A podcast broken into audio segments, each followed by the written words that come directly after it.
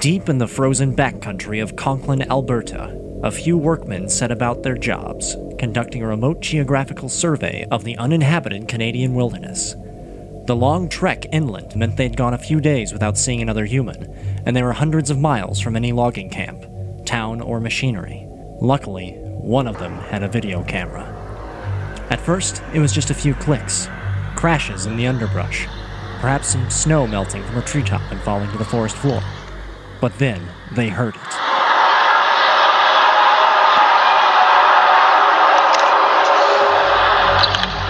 A scream, deeper than any known creature, louder than an earthquake, a deafening roar. Unrelenting, it shook the forest to its core. Again, another roar. Was it coming closer? Was it coming for them? Suddenly, as quickly as it came, it was gone. Birds began to chirp again. It was as though nothing had happened. Was it a seismic shift? An infernal machine built in secret? Or was it dragons? No one knew. Perhaps they never would. Some thought the terrible sound would never be heard again, until it was, in the city of Manitoba. The sound was moving, and it was coming closer.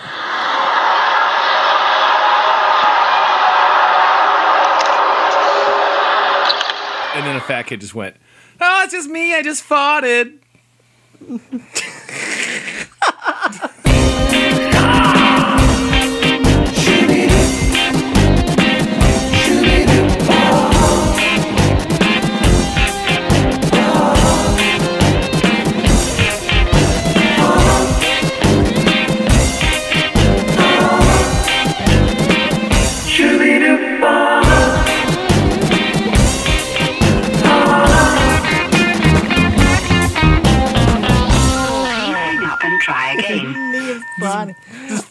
I thought you were going to chime in on the dragons line, but No, I don't know. I thought about the dragons one. I was like, you know, you know what? No needs to get burned more?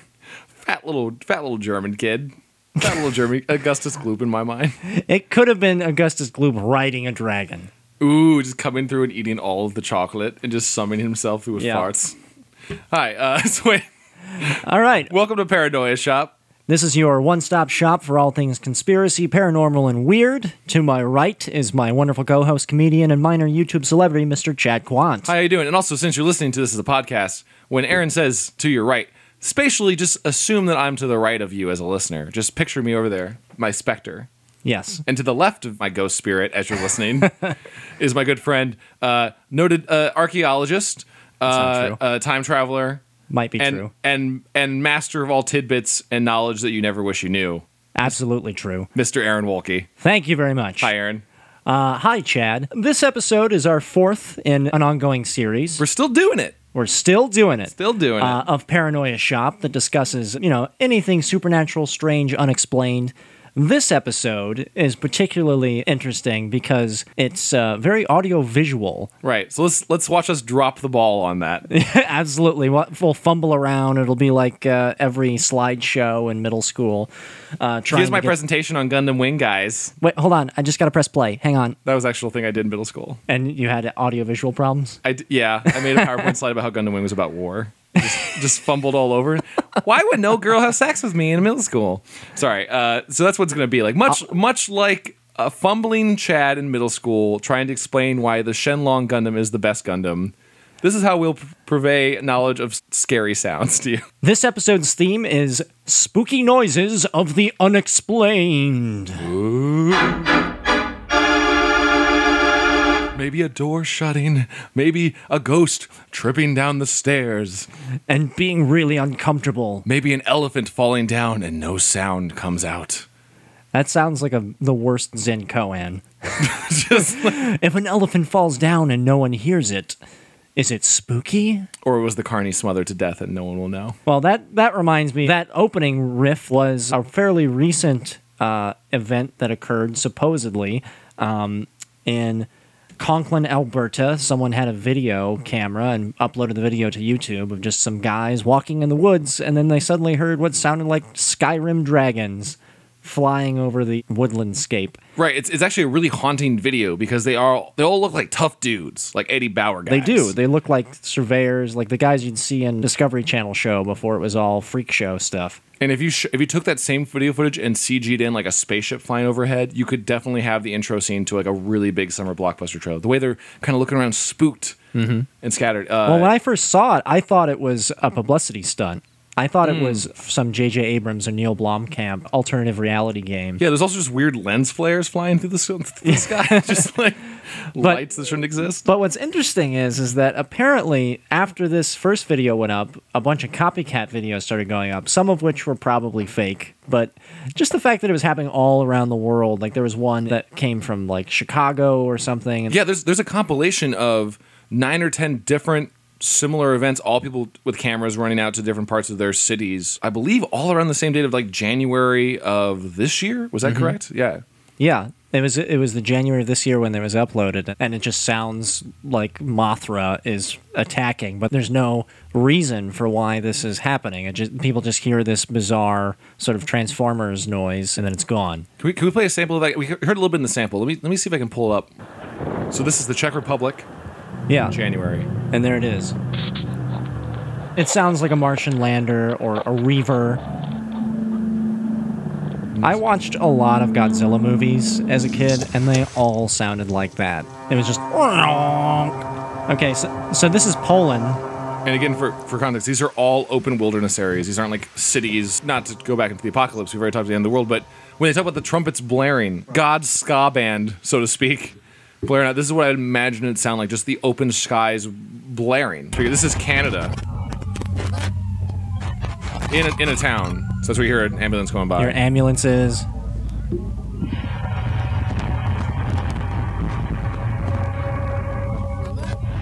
Straight up on a disaster movie. That's exactly what that is. That's definitely from a disaster movie. and everyone's running around looking confused. It's not just like people are just going about their days. No, just getting groceries.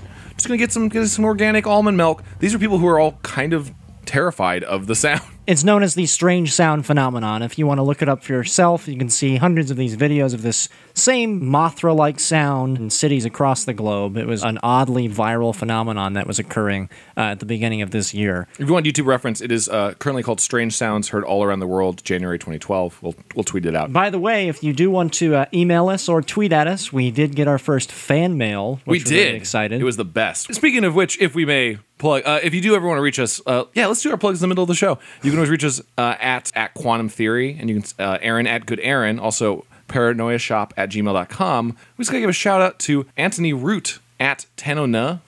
yeah, gave us our first fan art, fan mail, which was awesome. It was the Wolf Apocalypse from It our was Wolf Apocalypse episode. done in the style of uh, Sick Sad World on Daria. Really cool. So, that's really Anthony. awesome. Thank you. Feel free to send more fan art if you're so inclined. But thank you, especially to Anthony Root. That was awesome. Okay, now back to the weird non-science, real science.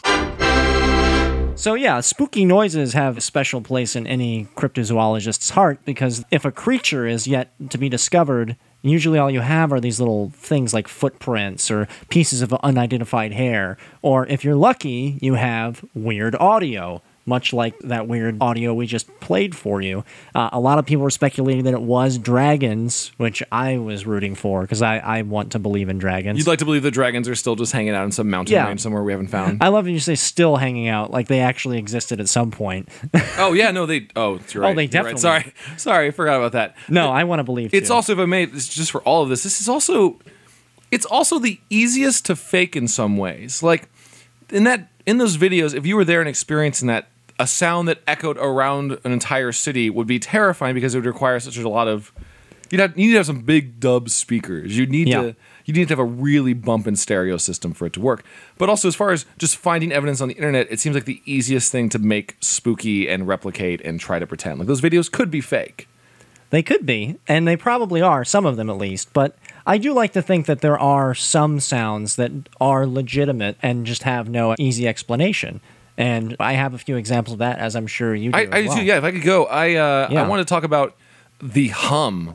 The hum is a phenomenon uh, that is experienced in multiple cities and locations throughout the world, throughout the throughout time, uh, where small pockets of people all notice a indistinct, strange, rumbling, low frequency hum that people will notice for days at a time or one night at a time, also known as the Bristol hum, uh, the Taos hum, or the Bondi hum.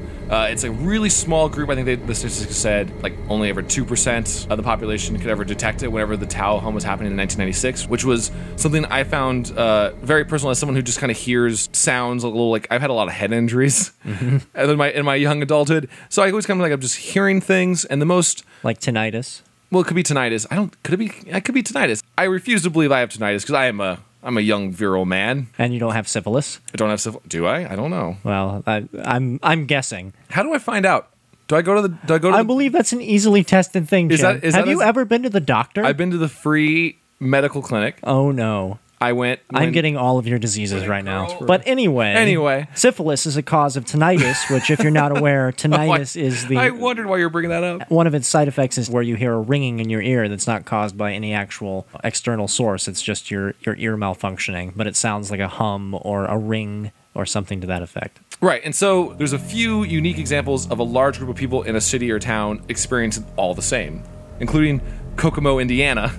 Which I- Really? yeah, Kokomo, Indiana in 1999. Barely audible humming sound that people detect that some drives some people crazy. It's like it starts as kind of a headache and then becomes persistent. It's like sound torture. It's like the same thing you Yeah. do to terrorists, where you just play a, a hum for over and over Or rock music. or rock music when they played. Yeah, uh, didn't they- didn't we interrogate uh, There's some cocaine. terrorists like Slayer or Metallica? There's some drug lord in the 80s. I can't remember his name. Right. Yeah. So the idea that uh, everyone's noticing the sound and there's no explainable sound for what it is. It's, it's kind of described as leaving the engine running in a car next door, where you kind of just hear that constant, steady motoring. There's no known cause for it. No, no. The, the the Kokomo, Indiana one actually that was one where they believe they found the answer where it was there was a dryer and a like transformer next to each other that were like creating this weird hum. As soon as they shut that off, a lot of people noticed they weren't hearing it anymore. Oh, really? So the dryer and the transformer together are creating a huge electromagnetic or field. they didn't even seem to have an answer for that. They're just like, oh yeah, when we turned these two things off, a lot of people didn't hear it anymore. But there's still people who insisted they were hearing it.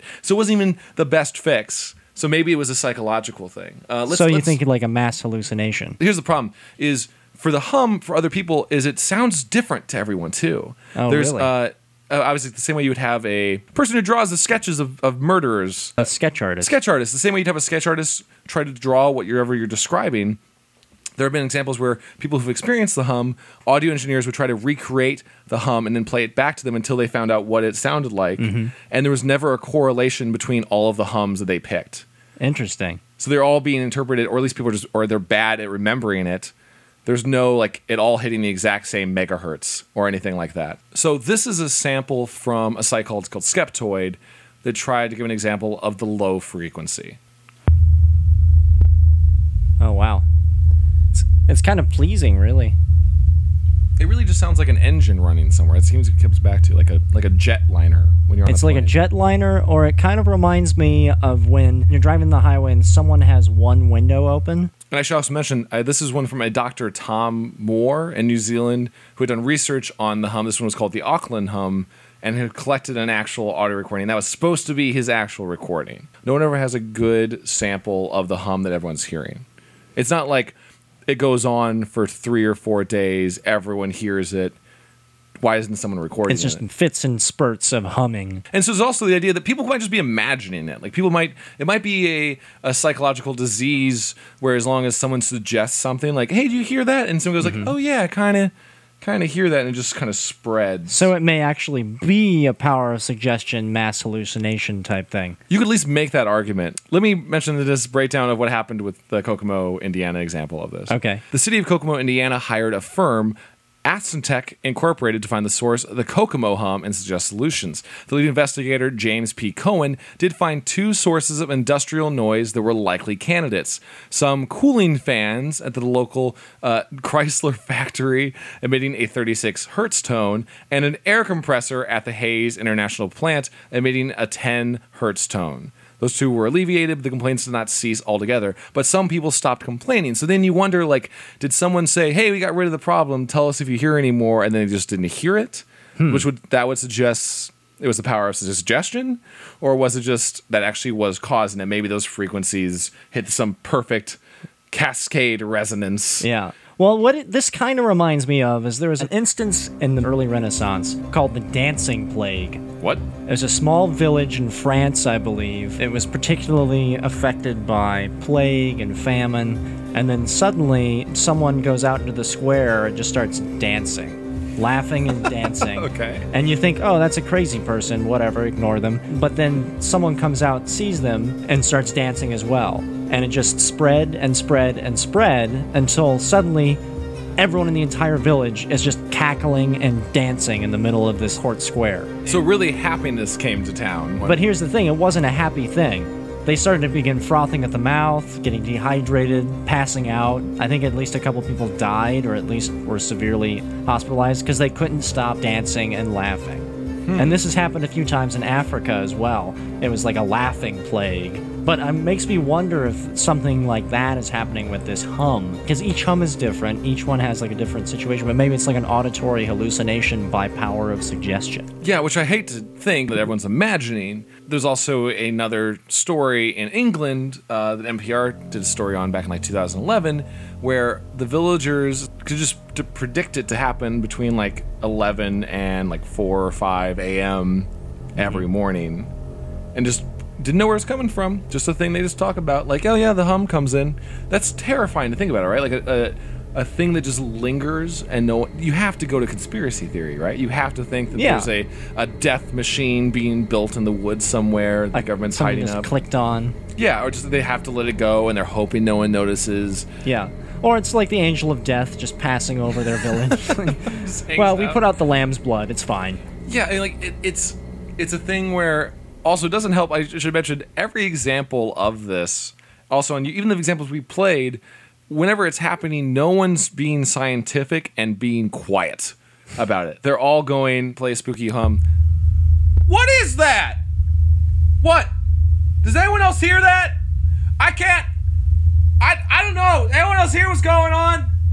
Someone tell me what's, go- what's going on. I don't know. I hope. I hear hope hum? I hope that someone can hear this. I'm recording this for later. But Hey! I know one's giving a good enough sample of this. That's every single time. You're tainting your your sample. That's not a scientific way to go about it. It's just put it on YouTube.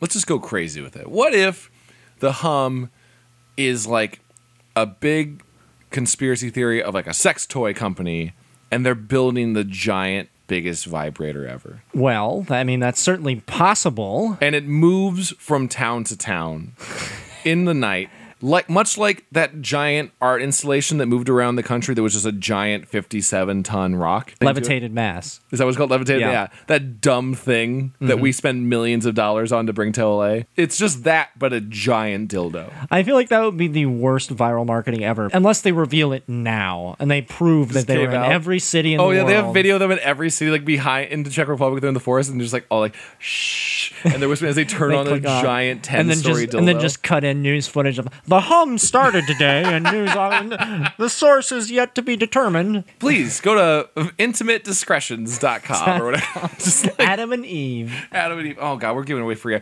Can we? This episode is brought to you by adamandeve.com for all of your sensual lovemaking needs. propose a better theory for the hum? What do you What do you think these the hums are? I think that each one has their own explanation. That's what I think. I think, you're probably right. I, I think that sub-frequency uh, harmonies exist, and they're caused by numerous things. So much electromagnetism being pumped into the universe already, just from all these gadgets we have and, and electric grids and all that. It's not. It would not be unheard of for some of those to interact in a weird way and produce an odd noise in certain areas that are populated. So I mean, some of them some of them are completely innocent, like a dryer that's just in someone's basement that's been going for 20 years and everyone can hear. Some of them are potentially sinister, like an alien machine that lands Yeah, one day in a city and abducted 20 people and we never found out. exactly. So that one's just a weird general thing that maybe you're going crazy to. There's more scary, weird sounds that Oh, we there's want to hit. definitely some scary ones. Hit, hit me up with some. Hit me up some. Sorry, I hate, never hated myself more than just saying. Hit me up with some spooky sounds, Aaron. Just like loathe myself. Yeah. Oh. Is that a werewolf? Or That a was, wolf? that was me trying to do a werewolf. Okay, that's good. I can do better That was a good ones. job. So, speaking of odd recorded phenomena that we have auditory evidence of, here's my personal favorite It's something known as the bloop. What? The bloop is a name given to an ultra low frequency and extremely powerful underwater sound that was detected by the U.S. National Oceanic and Atmospheric Administration, or NOAA, in 1997. The sound source was roughly triangulated to 50 degrees south and 100 degrees west, which is a remote point in the South Pacific Ocean, west of the southern tip of South America, and it was detected several times by the Equatorial Pacific Ocean Autonomous Hydrophone Array, which is a chain of underwater listening posts that was made for submarines that are located around the world in the ocean. What's unique about this sound, this bloop, it was just a big bloop. I can actually play it Yeah, can you play a right sample? now. Even as good as that was, Yeah. as good as that was, it sounds like when you fart in a bathtub. Listen up, home slice. This is what the bloop sounded like.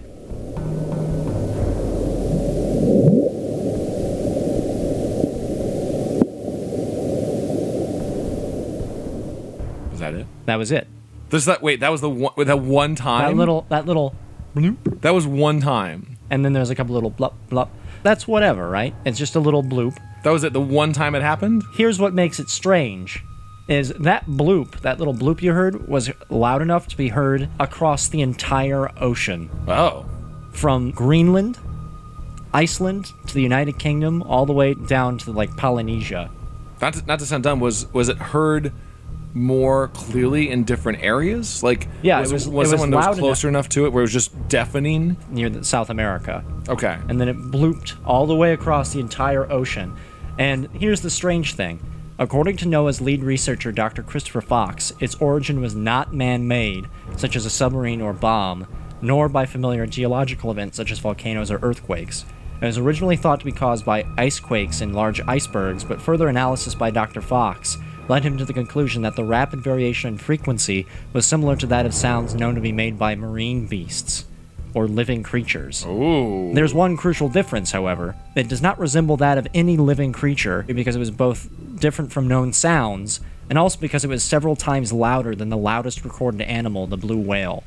All right, I, I get sorry, I get the volume thing, right? I get the volume that it might be too loud, but that does sound like any time taking a bathtub with your brother and your brother just like cuts one in the bathtub. You hear that exact boop. Just the, the idea that it's a giant creature unknown to science that's swimming around in the ocean depths. You know, 70% of our planet is covered in water, unexplored territory. And that's the scary thing is that's the only time it's made that sound as if that's the only time it's had to make like a, a breath of air.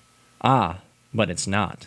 What? Since then, since this thing has awoken in 1997, there's been a few other recordings Oh. that are equally disturbing, Oh, if not Aaron, more you're so. getting my, my, my spook hairs all standing up. In 1999, off the coast of Antarctica, they recorded a sound known only as Julia. Okay.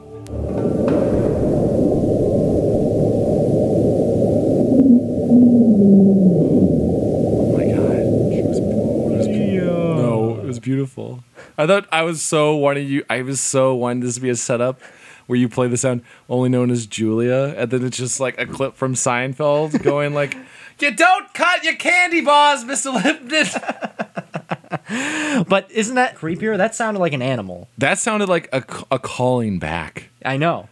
And how, how what was the distance between the first and the second? The first one was off the coast of South America. This one was of equal loudness, but it was near Antarctica. But what, what was the time difference between the two? Two years. Oh my god! See, that's awesome because that makes it sound like these creatures are just so ancient and prehistoric. They work on a slow A pace. different time scale. They're like yeah. they're like treants from Lord of the Rings. Then here's one that's known as the train sound.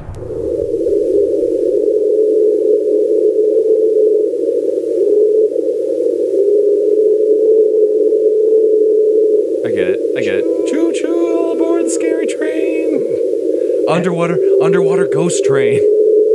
Underwater ghost Yep. train, Aaron. It's coming for you. Here's one called Slow Down, which sounds like a seven minute moan going deeper and deeper.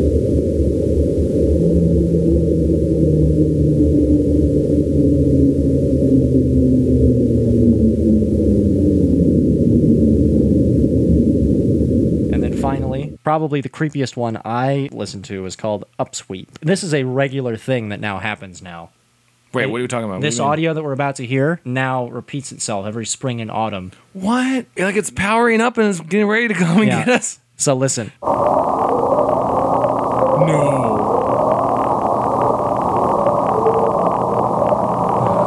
No. That is a spaceship powering up and like going through red alert training. I think that it is a, an entire colony of these creatures that are starting waking up and going through like a mating cycle and filling our oceans. No, they're doing it.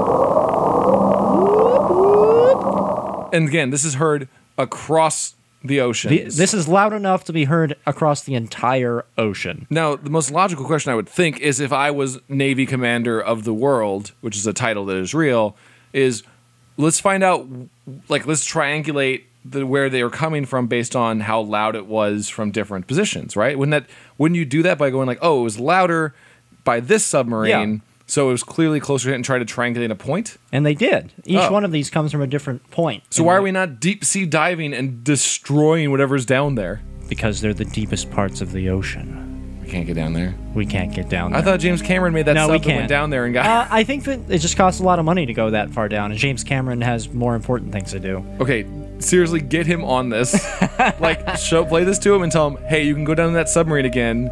Way more interesting than Titanic. You can find the new kaiju monster, James Cameron, and make I a movie know off there of are, it. there is a whole race of creatures that are living on the bottom of the ocean. I'm not the only one who has thought this. A lot of people have been as equally fascinated by the bloop as I have, and have come up with their own theories. For instance, in the book Fluke, or I Know Why the Winged Whale Sings by Christopher Moore, he suggests it's a living colony known as the Goo. Oh, God. A novel called The Loch says the source of bloop is made by large conger eels, one of which is the true identity of the Loch Ness monster. Are- okay. Um, there's another one called The Swarm, in which the bloop is the speech of an intelligent species called the Yrr. are these just at all scientifically the- scientific theories? Are these just them These going, are just. I know it'll amateurs. scare everyone. Yeah, these are the scary ones. Okay. But this is by far the, the freakiest one to me. It turns out that the roughly triangulated position of the original bloop signal is approximately 950 nautical miles, which is a very small amount, from the more precisely described location of R'lyeh, which is the sunken extra-dimensional city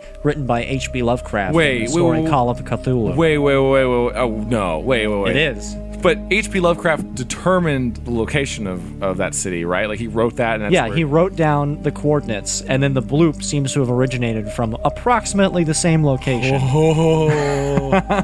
so this is either H.P. Lovecraft people having the best viral marketing for some new book, or, Or H.P. Lovecraft was writing about real things. real things and in on that shit. and and- and, it's finally Cthulhu's coming. Cthulhu's coming. Cthulhu's Cthulhu's coming. coming.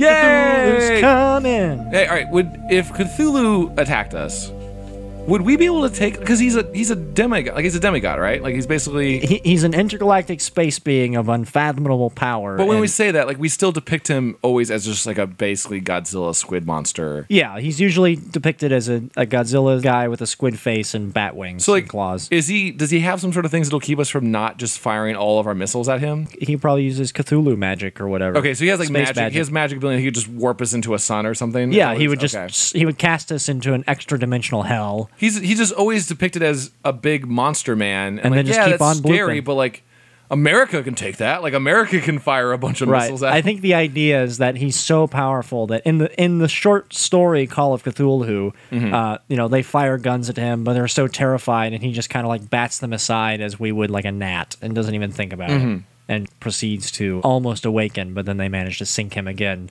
to arise again in 1997, and farting probably in a there's, bath. there's probably no correlation to any events they've thought of that would have started this. It's not like in Cloverfield where oh yeah, a satellite fell from space and landed in a ravine, and it Well, I think that Cloverfield might have been based on the bloop and ideas like it. really good job, Yeah. J.J. Abrams. That is the bloop.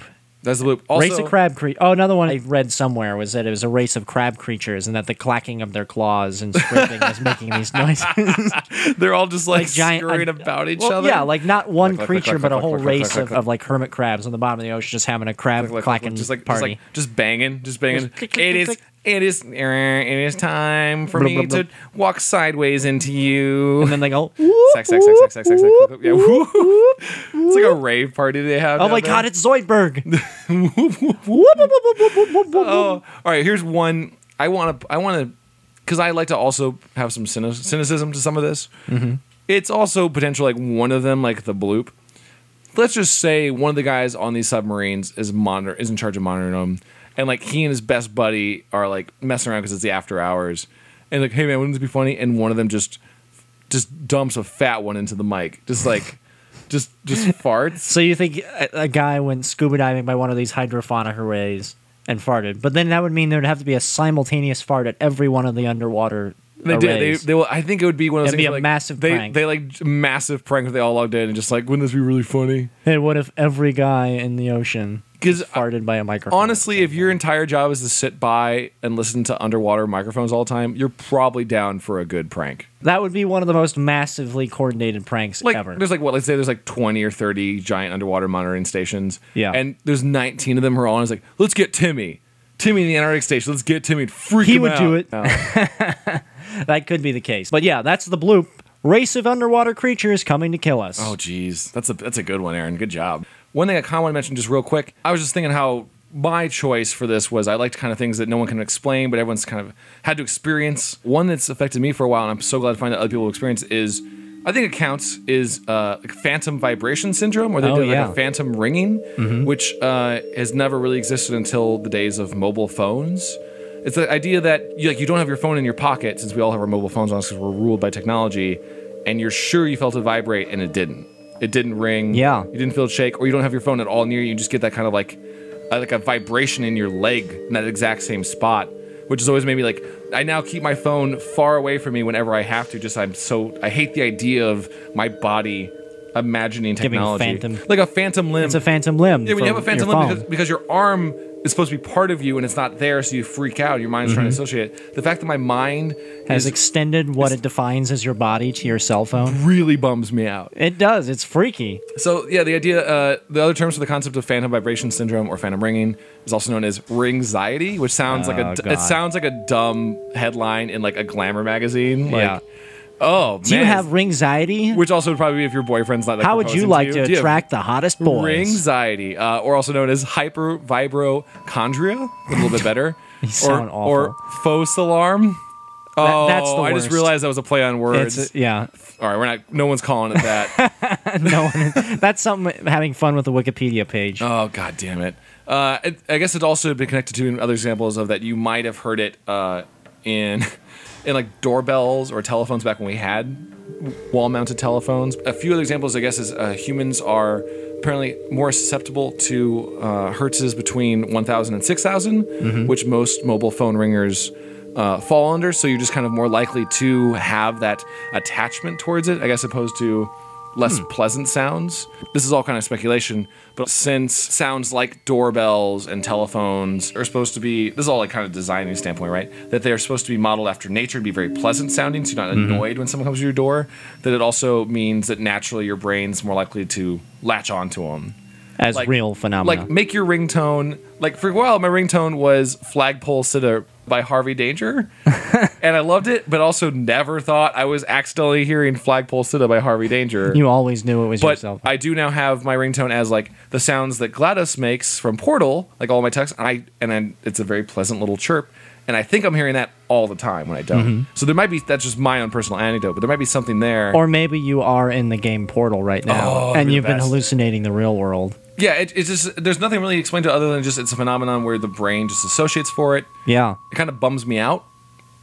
Uh, I have no other theories of it. I just wanted to share that that's it's less of a spooky thing, but more just a yeah. Everyone's noticed that this is Yeah. a strange. well, it's more of a scientific technology. explanation for some of these auditory hallucinations. Yeah, there might be something to it. Well, I do know that for people who suddenly go deaf, you start to hallucinate this sound. It's the most beautiful sound in the world. They describe it as possibly being the origin of the music of the spheres, the idea of there's a musical harmony that connects all things. Whoa. But if you go deaf, your brain becomes so starved, especially if you once had hearing and it went away. Your brain becomes so starved for auditory stimuli that you start to just hear almost like an, a vague choir, uh, like a, a, a harmony that uh, pervades your everyday life. The You just- brain's adapting to absolute silence wow. and filling in the void with its own constructed remembrance of what m- music is. like or I want to be deaf.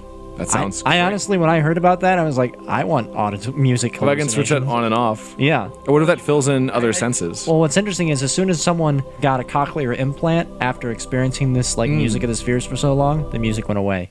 Never heard. Oh, heard it again. saddest. But did they try to recreate it? Because they should have done. I think they tried, to- but I don't think they They, they lost can. the magic and they just cried yeah. every day. They were hearing the voice of God, and then they shut it out. I, I wonder if there's other senses that have filled that. I believe. Remember something about blind people kind of also just seeing things even though they don't have. like visual hallucinations. Visual yeah. hallucination- especially if you've gone blind. If you lost the sense of Mm-hmm. taste, I wonder if you would just start still somehow tasting the best peanut butter and jelly sandwich ever. Like maybe if I may connect it all together, maybe the numbing senses that are our first case with people who are hearing the hums, maybe they're the select few that haven't had their senses dulled. Maybe there's something suppressing everyone else's hearing so that these few people who can detect the hum Mm-hmm. are just a little bit more, you know, their ears a little more agile, so to speak. So they are you saying they just have better sense of hearing? Or maybe they, whatever the nature of their lives, they're they're missing the signals that are also deteriorating in their ears. So whenever that hum does happen, they're picking it up. oh, interesting. And I'd go sinister with. it. I'd say like maybe the government's trying to suppress their hearing or something, so they don't. Ooh, They're superheroes. So like the government works on secret projects that, that always involve a certain type of frequency, and it would obviously be too distracting. So thus began decades long plan to just dilute everyone's ears across the globe. So they could work in like secrecy. They can work in a certain sound sound level. So just so if we tune into that, we just hear like, all right, subject nine is currently Yeah. talking to his podcast Alien, mic. alien, alien is alien is resist, resisting. I think that's a Doctor Who episode. Is it really? Yeah, something like that. The silence, the Doctor Who oh, villains Oh, work God, that way. We should write for that. Yeah, we should. Uh, I have a couple more examples. Okay, what you got? These two don't have audio examples, but they're just interesting concepts. Okay. One, this is from the deep past. Uh, the Colossi of Memnon are two massive stone statues of Pharaoh Amenhotep III. For the past 3,400 years, they've stood in the Theban necropolis across the River Nile from the modern city of Luxor. The original function of the colossi was to stand guard at the entrance to Amenhotep's mortuary temple, a massive cult center built during the pharaoh's lifetime, where he was worshipped as a god on earth, both before and after his departure from this world. In 27 BC, a large earthquake reportedly shattered the eastern colossus, collapsing it from the waist up and cracking the lower half. Following the rupture, the remaining lower half of the statue was then reputed to sing on various occasions, always within an hour or two of sunrise, usually right at dawn. The description varied. The historian Strabo said it sounded like a blow. Pausanias compared it to the string of a lyre breaking, but it was also described as the striking of brass or whistling. The earliest report in literature was from Strabo, who claimed to have heard the sound during a visit in 20 BC, by which time it was apparently well known. The luck that hearing it was reputed to bring, and the reputation of the statue's oracular powers became known outside of Egypt, and a constant stream of visitors, including several Roman emperors, came to marvel at the statues. The last recorded reliable mention of the sound was from 196 AD, when Emperor Septimus Severus tried to curry favor with the oracle, but did not hear the sound. So very likely someone's just in those statues, Could have been. making sounds. it apparently stopped, and Strabo said he couldn't figure out if the sound was coming from the, the statue itself or from people around it. But it's been posited that maybe there actually was a noise coming from the statue, and it was caused by the rising temperatures and the evaporation of dew inside the rock that it was made of, causing whistles to shoot out. Also, the downside is in those days, everyone thought snakes were medicine, so their entire idea of science is very hard to track. That's true. right? Like someone just tripped and like banged against it and then like didn't see it. Like, oh, this mysterious sound from this god oracle. Clearly, this has ghosts in it. Yeah. Like, let's throw these ghost rocks at the statue and see what happens. And the, like, that was like their scientific theory. So I thought that was kind of funny. Ancient Egypt ghost whistling. Yeah, spooking themselves out. Then there's uh, the wow signal, which is pretty interesting. Okay. This is not sound in the traditional sense, but rather just kind of like a beam of information. And not the podcast about World of Warcraft. No, not Welcome to the- Wow Signal, telling you about the hot raids gonna fall. No. Is Molten Core still hot, or is it pretty lame? Go. The wow signal was a strong narrowband radio signal detected by Jerry R. Ehman on August 15, 1977, while he was working on the SETI project at the Big Ear Radio Telescope of Ohio State University. The signal bore the expected hallmarks of non terrestrial and non solar system origin. It lasted for a full 72 second window that the Big Ear was able to observe it and has not been detected again. The signal has been the subject of significant media attention. Sorry, what is the big ear? I'm sorry, I missed something. The. Big Ear radio telescope. Oh, okay. It's part of the SETI, the Search for Extraterrestrial Intelligence. Does it actually look like a giant ear on the outside? Like they just I it, does, mean, it doesn't it- need it, it- whatsoever, but they I guess it look it's like a more of like ear. a giant satellite. I guess a deformed ear. No, no, I'm I just depicting like the guy who's building is like, listen, I know you just want a giant satellite dish, but let's make it like artistic, and they just built a giant steel, ridiculous ear. A giant ear. yeah, Well, it's called the WOW signal because it matched the exact signature that extraterrestrial messages were supposed to follow, wait, wait. So we, we were contacted. but it never happened again. So we we because we send out a signal, right? We're doing that whole like Yeah, sci-fi. triple, and then like, we got one back. and we d- d- what? And we circled it, and it's called the WOW signal because the, the astronomer circled it and just wrote in giant red letters "Wow" next to it on the page. But we've but it's never happened again. so we sent out a signal Yeah. Mm-hmm. and got one back, and we're not all constantly preparing for an alien landing. Well, we tried to replicate it, and science requires replication, and it's not been replicated yet. Well, we wouldn't, yeah, we wouldn't be replicated was- unless we got it, another one sent back to us, right? That's how it, it Yeah. bounced. Sent- okay. The signal was expected to appear three minutes apart in each of the SETI arrays, but it didn't happen. He looked for months afterward to no success. Uh, and then in 1987 and 1989, uh, the Oak Ridge Observatory tried to observe the same area, didn't detect it. In 1995, and a new system software tried to detect it, but nothing. Are they not constantly trying to detect it, or are they just only? Well, there's the the origin of the of the WOW signal is complicated, but it's believed to have come from Sagittarius, and the the nearest habitable star is Tau Sagittarii. the idea, right, is the signal we're sending out some sort of co- like message that we believe or hope that a race would look at and see that it's an intelligent sound, right? That's Yes. the whole idea. And we're also listening. The SETI program is all about listening. It's literally us just going, "Hey!" Like that's that's all Yes. we're doing. And we're waiting for something to come back that isn't a naturally occurring. And something that came back that was an echo of the hey, or was it just like No, something it that's- was like a unique signal that was Well, like beamed right This at us. changes everything. like this should be constantly talked about. It was. Astronomers from around the world are expressing excitement about a radio signal coming from deep space. But then we haven't heard it since, so what are we supposed to do with that? we should send. Are we sending out more? Of course. We're sending out signals constantly. Yes. Are, are we sending out the signal that they sent us? Because that would be the next step of this. We did, in fact, send back a signal, but okay, this sucks. But are, are we sending the signal that they sent? not, I mean, not the signal they sent us. Oh, that's- instead, we we're, messed we up. Sent, instead, we sent back a compilation of twenty thousand tweets from celebrities. no, we did not. we did. No, we didn't. Give me that fucking It's not paper. the page. Give me that paper. page. God, God damn it. No. What? Yep. We Wait, sent. twenty thousand tweets from celebrities? yes. like, I'm not making that like up. noted people in our field. Not like, not like uh, Neil deGrasse Tyson. Like, we sent like Kim Kardashian tweets. Kim Kardashian put a video like, "Hey, wow, signal, what's up?" What's up? And we sent that out. We sent that. no, why? race What because- the rationale behind that? I don't know. I understand if you want to do like a like a, a culmination of culture. Also, how do you send out tweets as a signal? Is it like the recordings of them? It was it was like a massively compressed burst of data along with instructions on how to decode it so they could see the tweets of That's- our and they thought that was a good representation of our culture. No! I'm so mad.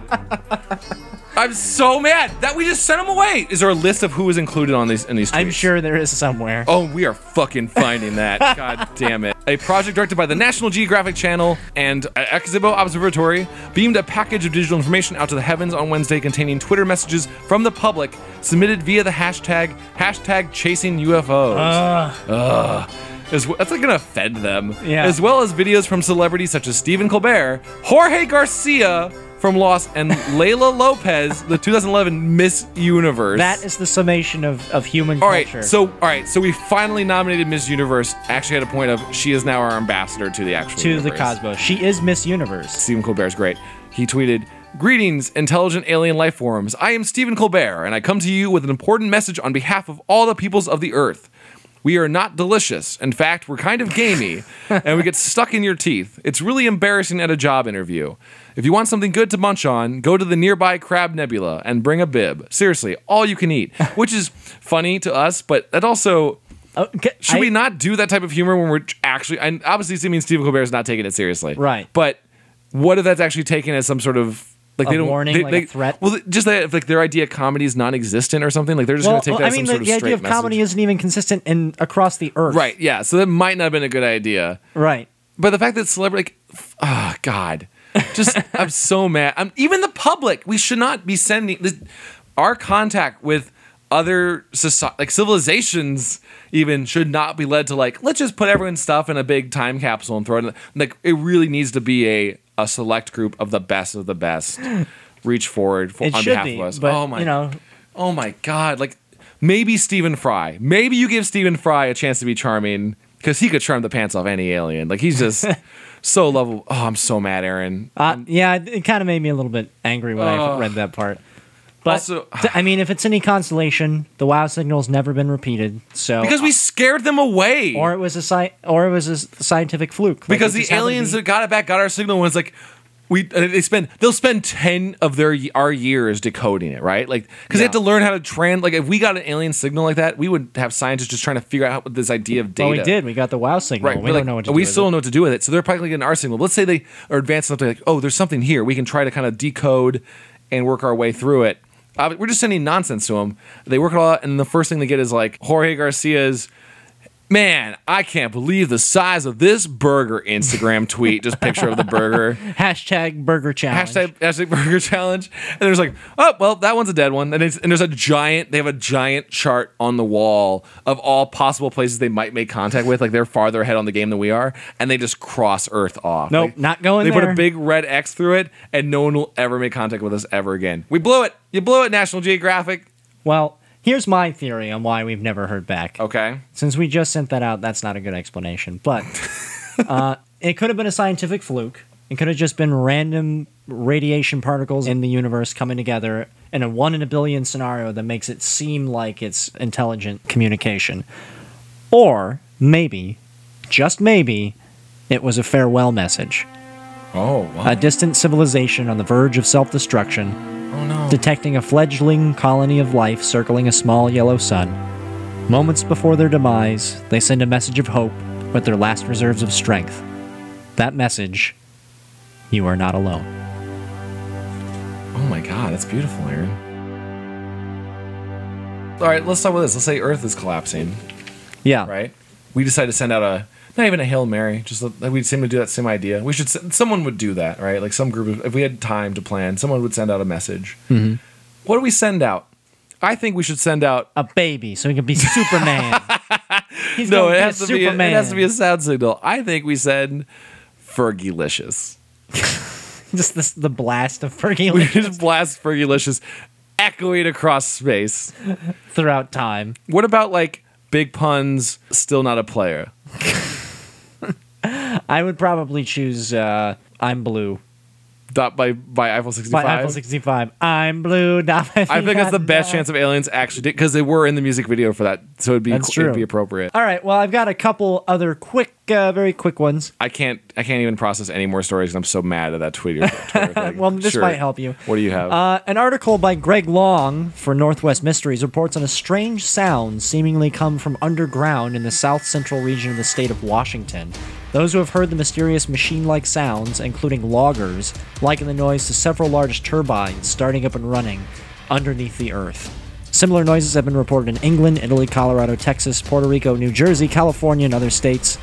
Uh, among these accounts are what sounded like underground drilling and construction work, motor like sounds or generators deep inside the crust. Of- Ugh. That's not good. yep. That's a big no no. So that might be mole men, That's Moleman for sure.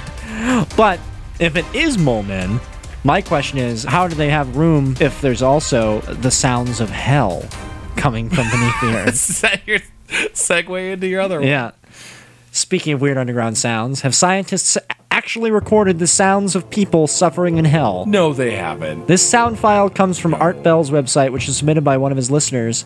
Apparently, there is a, a report in a Finnish newspaper, Ammennusastia, uh, reporting Not some a reliable publication. reporting some Soviet drillers who had been set to work in the 80s shortly before the collapse of the Soviet Union. Russia is weird. Uh, uh, that's something they heard down there. Quote, As a communist, I don't believe in heaven or the Bible, but as a scientist, I now believe in hell, said Dr. Azakov. And here's what they heard. That's some Hellboy shit. Somewhere in Soviet Russia, they were supposedly drilling 14.4 kilometers into the earth and then stopped abruptly when they heard the screams of the damned. And this is supposedly the sound of misbegotten souls. That does sound like alien. But it also just sounds like a college basketball game. It also sounds like maybe uh, it's just a nearby underground Russian sex club. They were just mining down because Russia's very unorganized, so it's very likely that they're like there's a coal mine right next to it, sex club, and that's like the third or fourth tier basement level. So the rest of the quote goes Needless to say, we were shocked to make such a discovery, but we know what we saw and what we heard, and we are absolutely convinced that we drilled through the gates of hell, Dr. Azakov continued. The drill suddenly began to rotate wildly, indicating we had reached a large, empty pocket or cavern. Temperature sensors showed a dramatic increase in heat to 2000 degrees Fahrenheit. We lowered a microphone designed to detect the sounds of plate movements down the shaft, but instead, the plate movements, we heard a human voice screaming in pain. At first, we thought the sound was coming from our own equipment, but then we made adjustments and our worst suspicions were confirmed. The screams weren't those of a single human, they were the screams of millions of humans. And then they abandoned the hole, and it's just there. Or And now what? there's just a hole to hell in Siberia. okay. Have we never filled that in? Yep. We should get on that, or keep going, or one of those two options. Nah, Siberia's a pretty big place. It'll be fine. Hell, hell, hell will take a couple of years to take over. yeah, to spread. I feel like you should put some cement on that, or keep going. It's possible that they just opened up a volcano at the very least. Oh, good. Yeah. All of those should just. We should just not be digging. We Yeah. just really not be digging. Just stop digging. The mole men with their infernal machines beneath the crust, or you'll hit the If it's hellhole. mole men, what they're doing, because this is what you should do, is you spend decades uh, using your engines of war to dig out caverns below all of our major cities and then sink them, much like the locust in Gears of War. Basically, you just spring your war at everyone at once, and you just take those few key structures out, and then suddenly Seattle's just gone. It just collapsed a thousand, thousand miles below, and you had no idea ever. I think what it was is that there's not hell and mole men. I think they just drilled into like a mole man torture chamber. Ooh, that's a good. Or ooh, a mole man sex dungeon. there were screams of pleasure, When- mole man mole- pleasure, mole which sounds sounds are like screams of pain. I love this. The claws, the claws are not pleasurable in any part of my body. Oh yeah. Ah yeah. They're all just like Jersey guys, just like probably guys with balls. Just stinky sweat. Ah, kiss my snout, kiss my weird cat weasel snout. I'm a starface mole. That makes me exotic. Blah. Oh, I have a thing for.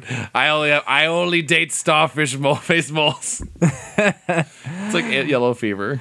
oh god. Okay, I think that's probably the best place to end it after Mole Jersey Sex Dungeon. To go from there, we started off pretty strong and scientific, and like always, we devolved into the thoughts of thirteen-year-old boys. Well, anything is possible when you're talking about spooky sounds of the unexplained. You're gonna play this organ effect right Yeah. there, aren't you?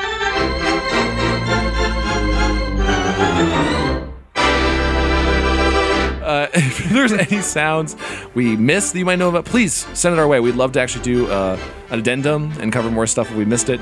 Uh, or if there's some other stuff you think we should just hit on the podcast uh, for future episodes, you can hit us uh, on Twitter. We already done our plugs, but again, you can hit, us up on Twitter at Quantum Theory. That's Q U A N D T U M Theory. You can hit up Aaron. At Good Aaron, It's a lot easier to pronounce Very and simple. spell. Very simple. I should or just- if you want to listen to us more episodes, you can find us on iTunes, right? we're on iTunes. We're on a lot of places. You can hit us on iTunes. Or you can go to tinyurl.com slash exploso podcast or look us up on Feedburner. That's the yeah. That's the entire network. All the shows on it. Uh, we're all there. You can find our episodes on there as well. And also just email us at uh, paranoiashop at gmail.com. We love hearing back from you guys. It's really really cool. Because otherwise we're just in my hot room talking about mole sex dungeons on a Saturday afternoon rather than living life. This is what we do. Actually, Aaron, I have a really good idea. So since we don't, since we don't have the book of Criswell to read from, uh, I just pulled up. This is the message that Miss Universe tweeted out into space to be sent as a signal. Oh God. Let's listen to. Okay, what do we got? right. Let's give her. This, let's give her. Let's give her a little bit of a chance. Hello, space creatures. I'm Leila Lopez, Miss Universe 2011.